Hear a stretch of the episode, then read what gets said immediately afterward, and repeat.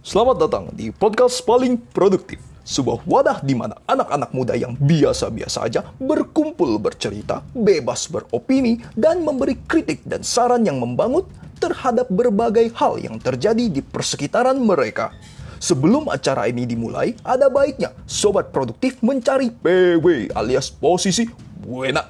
Siapkan cemilan dan minuman apabila diperlukan dan Pastikan Anda sudah menyelesaikan tugas-tugas Anda yang lain karena podcast ini sangat berkemungkinan untuk menyita waktu serta perhatian Anda. Akhir kata saya beserta tim yang bertugas mengucapkan selamat menikmati.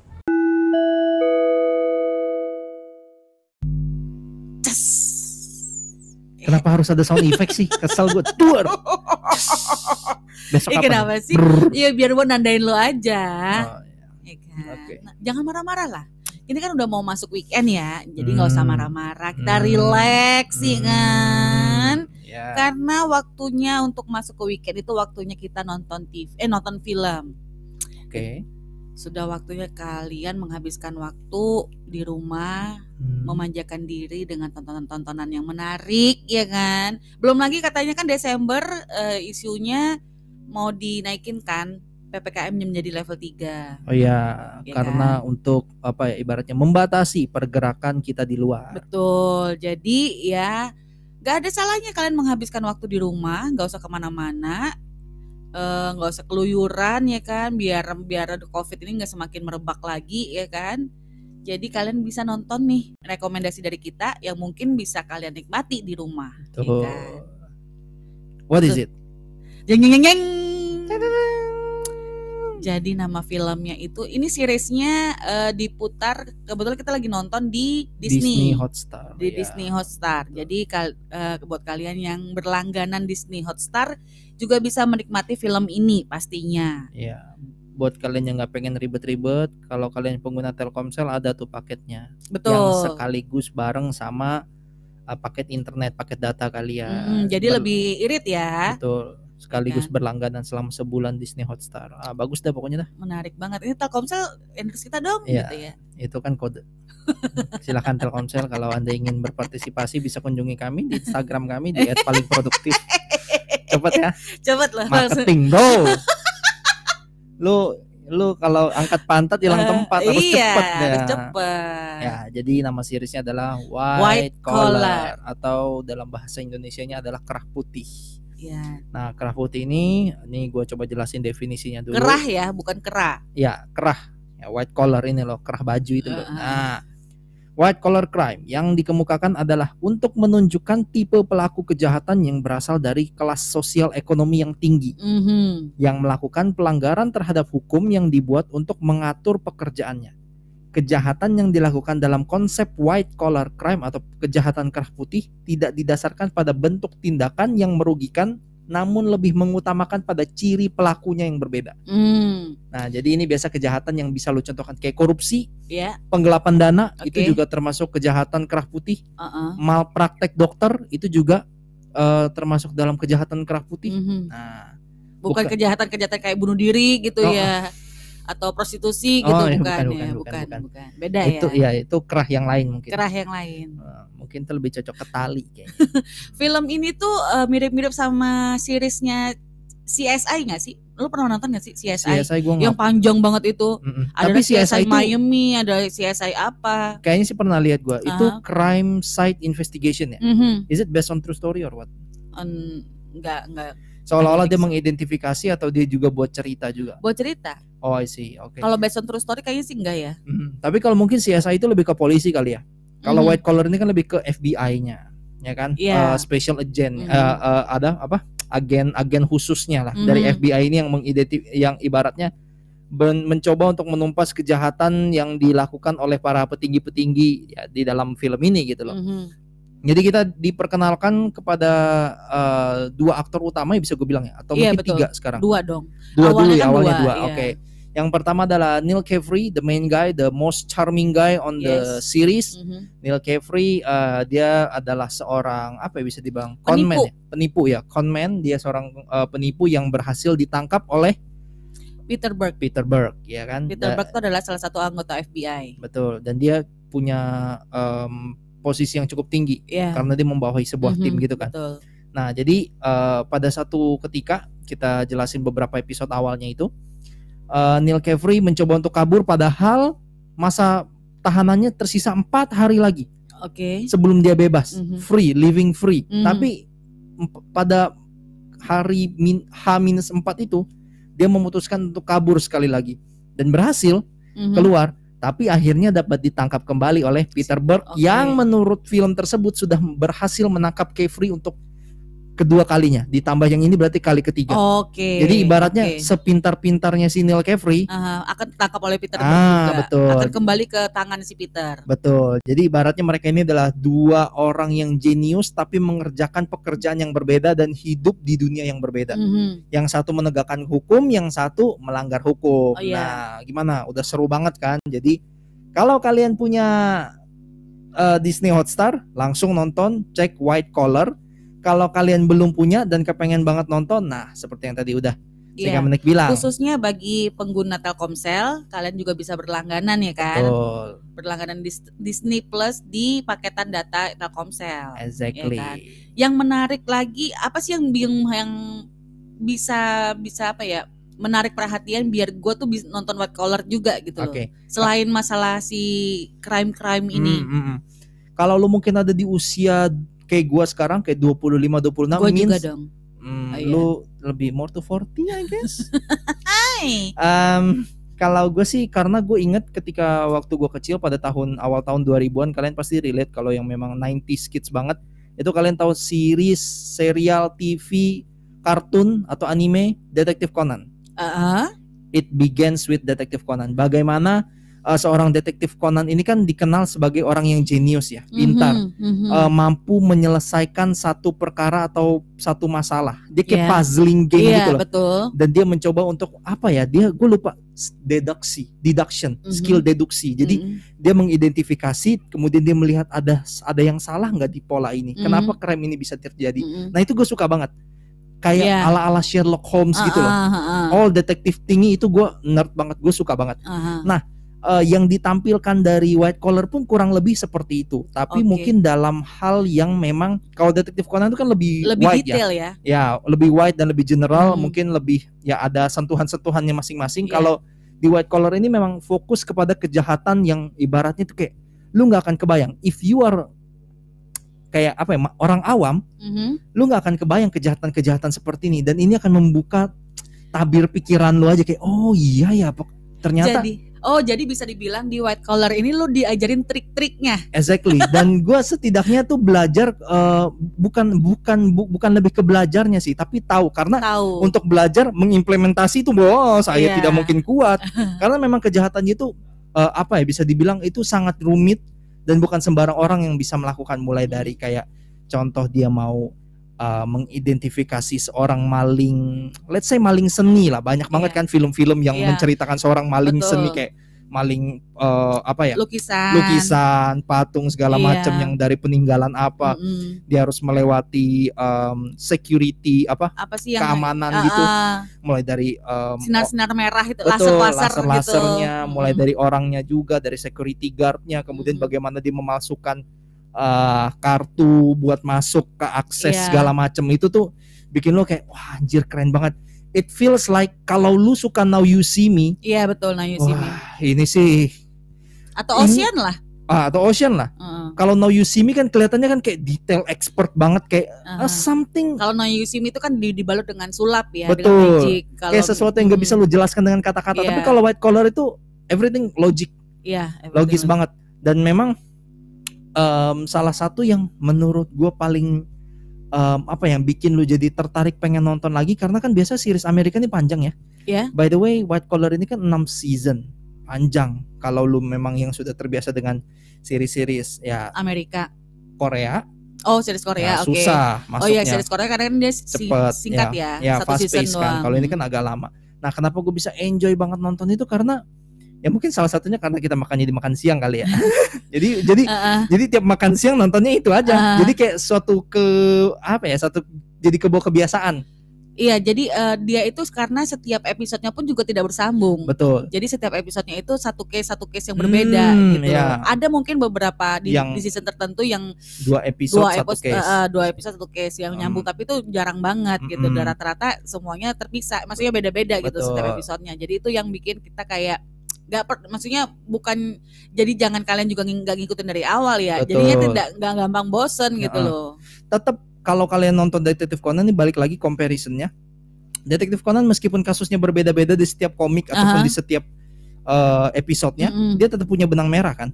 Kayak Detektif Conan itu mencari organisasi hitam yang ngeracunin dia jadi kecil. Oh iya. Sama kayak Neil Caffrey, dia mencari em, apa ya? Orang yang membuat dia Mhm. harus kabur H-4 dari penjara. Nah, Oh dia itu kabur H-4 itu karena didorong oleh sese- seseorang atau sesuatu gitu. iya, karena dia kan kehilangan Oh kekasihnya. nonton yang awalnya.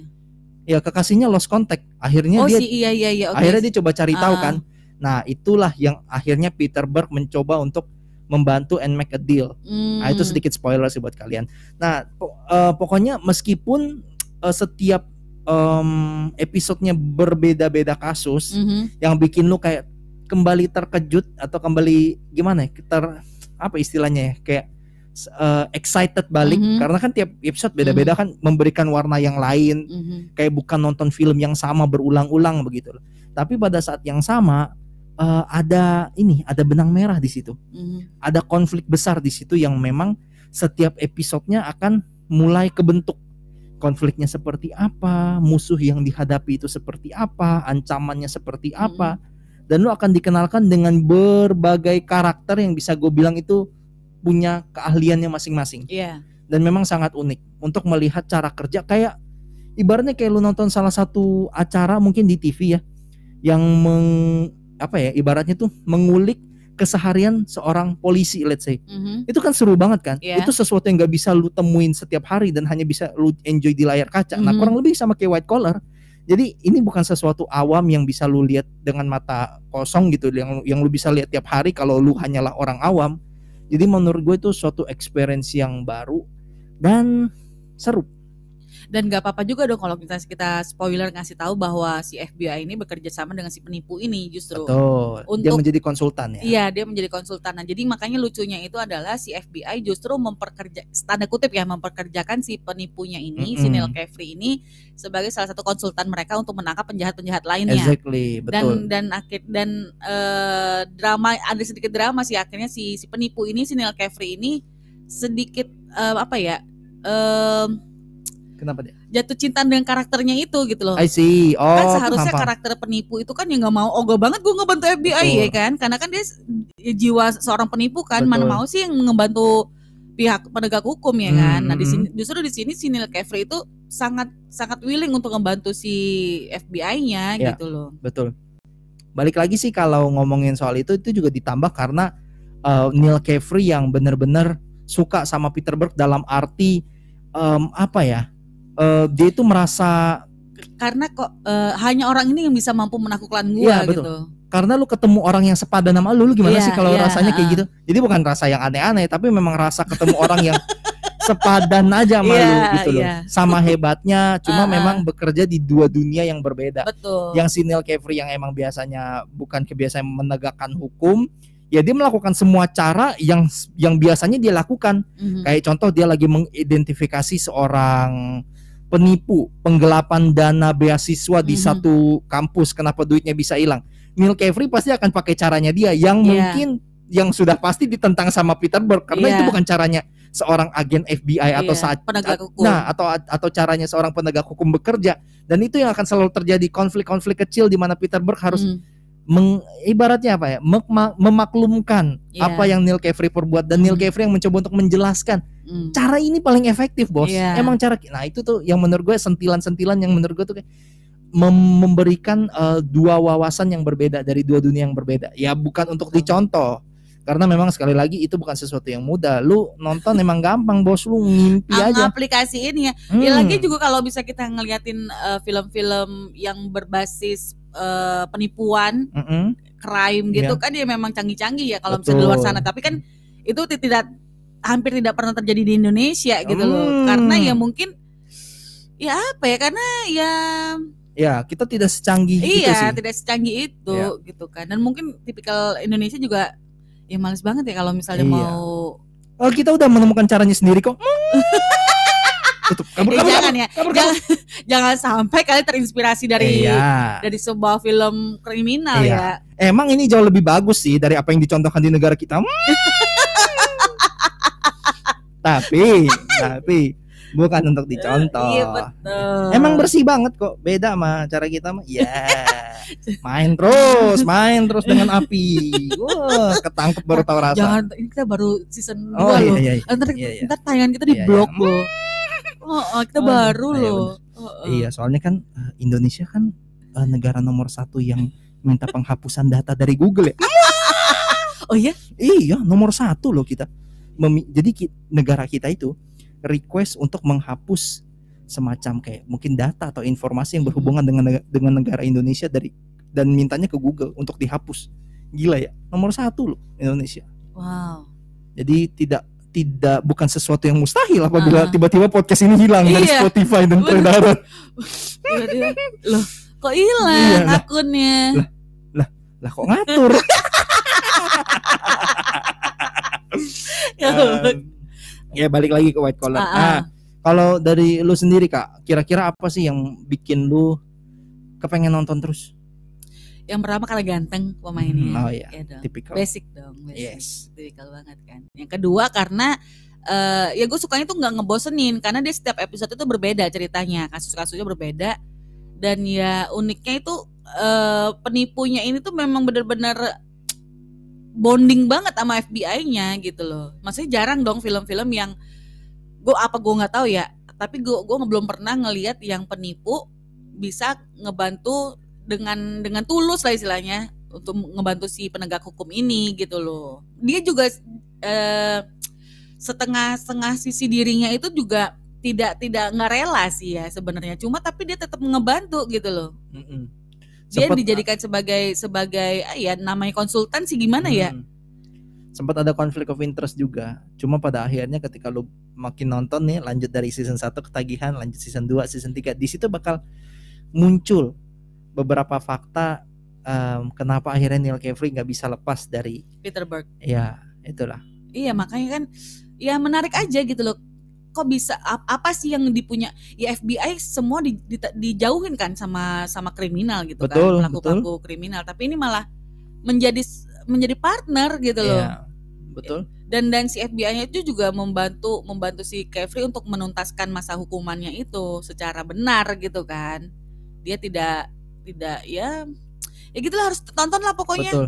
menarik Nah, banget kalau kalian yang mungkin apa ya, kan ada sempat sebuah gue tiba-tiba jadi recall balik sama salah satu film yang lagi trending di em, salah satu eh, apa ya ibaratnya ya aplikasi TV berbayar juga Mhm. Netflix lah sebutannya Netflix karena Mhm. Disney Hotstar belum nge-sponsorin gue kan jadi gue sebut Oh aja iya, Netflix sebut aja ya oke ya jadi kalau an- jadi mungkin kalau Disney Hotstar tidak ingin saya menyebutkan yang lain boleh karena kita suka review-review film loh dari sangat. dari Disney Mm-mm, ya kan gitu. Mm-mm. Betul. Jadi kalau mau eksklusif hanya untuk Anda, eh, kabarin sekarang. Instagram paling produktif. Marketingnya cepet ya.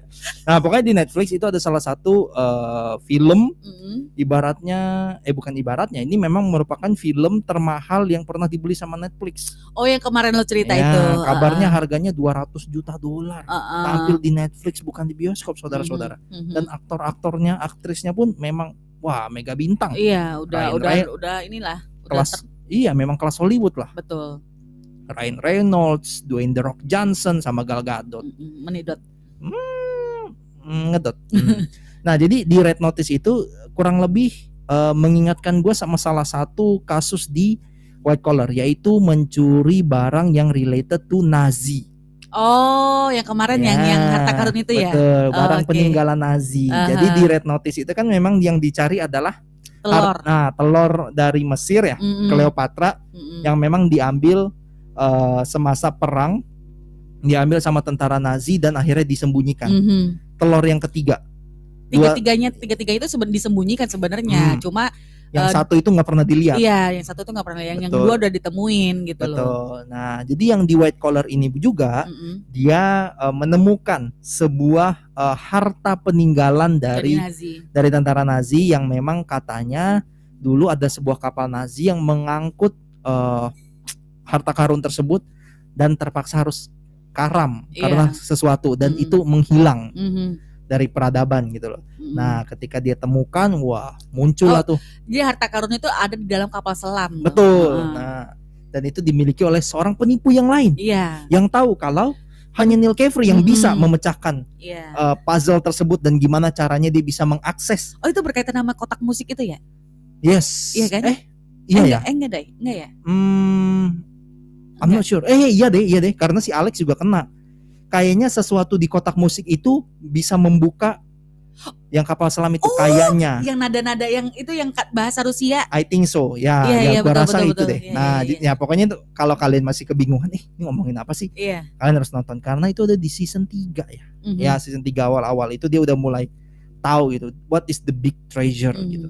Nah, itu seru. BTW balik ke Red Notice tadi, Mm-mm, lu lihat gak di postingannya si Netflix? mm-mm. Jadi posternya tuh bukan bukan Red Notice tapi Ed Notice. Karena ada Ed Sheeran di situ yang cukup epic penampilannya. Namanya Not- Ed, no, Ed Notice. Ya. Jadi Ed Sheeran ada nongol di situ di, di tengah-tengahnya mereka bertiga. Oh, Oke. Keren ya marketingnya. Gua rasa, gua rasa Ed, ini ini by the way, sorry kalau melenceng dikit, mungkin Hmm. Ed Sheeran di sana tuh dia dia nggak Eh tapi lucu banget loh si Iya. Ed Sheeran. dia kayaknya nggak dibayar pak. Iya. Dia Dibayarnya pakai marketing itu. Dan dan kalau lo mau lihat Ed Sheeran Ed Sheeran sekaku kakunya dia, ya Allah Ed notice dong. Iya bener kan? Iya iya iya. Kalau mau kalau lo mau lihat sekaku kakunya si Ed Sheeran ya di Ah. situlah. Iya. Lucu banget anjir. Lucu banget dia. Iya. Itu tuh sentuhan yang unik sih. Heeh. Tiba-tiba ah Ed Sheeran di di Egypt oh di Mesir Iya, coba. di Mesir. Di- Pas acara pernikahannya. Di acara pernikahan ala-ala ratu-ratu Ya, Mesir gitu kan. Kocak Tapi ya si. Ed Sheeran yang nyanyi. Nah iya. Kan lucu ya. Aduh. Nah pokoknya itulah salah satu yang menurut gua kalian layak nonton juga mungkin di TV yang sebelah. Hmm. But anyway, uh, everything about crime bukan sesuatu yang patut dicontoh. Kalian harus menghindari itu dan uh, hanya sebagai wawasan aja supaya kalian tidak menjadi korbannya. Mhm. At least kalian tahu gitu loh. Apa sih modus operandinya, bagaimana cara mereka bekerja dan Mhm. apa saja uh, bentuk keamanan yang harus kalian punya dan harus kalian jaga. Nah, Betul. betul kan? Jadi nanti eh, di minggu depan kita bakal ngasih tahu lagi apa satu film rekomendasi buat kalian untuk ngabisin Film atau weekend. series ya? Iya, film atau series yang bisa kalian nikmati untuk menghabiskan waktu weekend kalian. Jadi tetap stay tune di podcast paling produktif. Mantap. Saya Yoga. Saya Meni. Hmm, harusnya Anda dulu karena Oh, gitu Anda ya? hostnya ya. Kenapa jadi Oh, ini ya udah kan eh, ini Eh, apa narasumbernya kepedean. Asik juga. ya. Jadi narasumbernya kayak kepedean gitu kayak saya Yoga. Eh, lah kok ngatur? Belum habis, Mas. Iya. Oh, oh, sorry sorry. sorry. ya udah sih. Ngingetin aja, ngingetin aja. Hmm, gitu. Iya ya. Terus, terus jadi hening. Terus jadi hening. Gak asik banget setnya anjir. Namanya juga tahu bulat Nggak. digoreng dadakan. Nah. Pergi ke Denpasar membeli buah tangan, Cakep. belilah untuk kenang-kenangan. Podcast ini hanya sekedar hiburan. Terima kasih sudah mendengarkan. Iya. Jangan lupa untuk kunjungi Instagram kami di @palingproduktif. Kalian juga bisa mendukung podcast paling produktif dengan cara berdonasi melalui Saweria yang tersedia di link profil Instagram kami.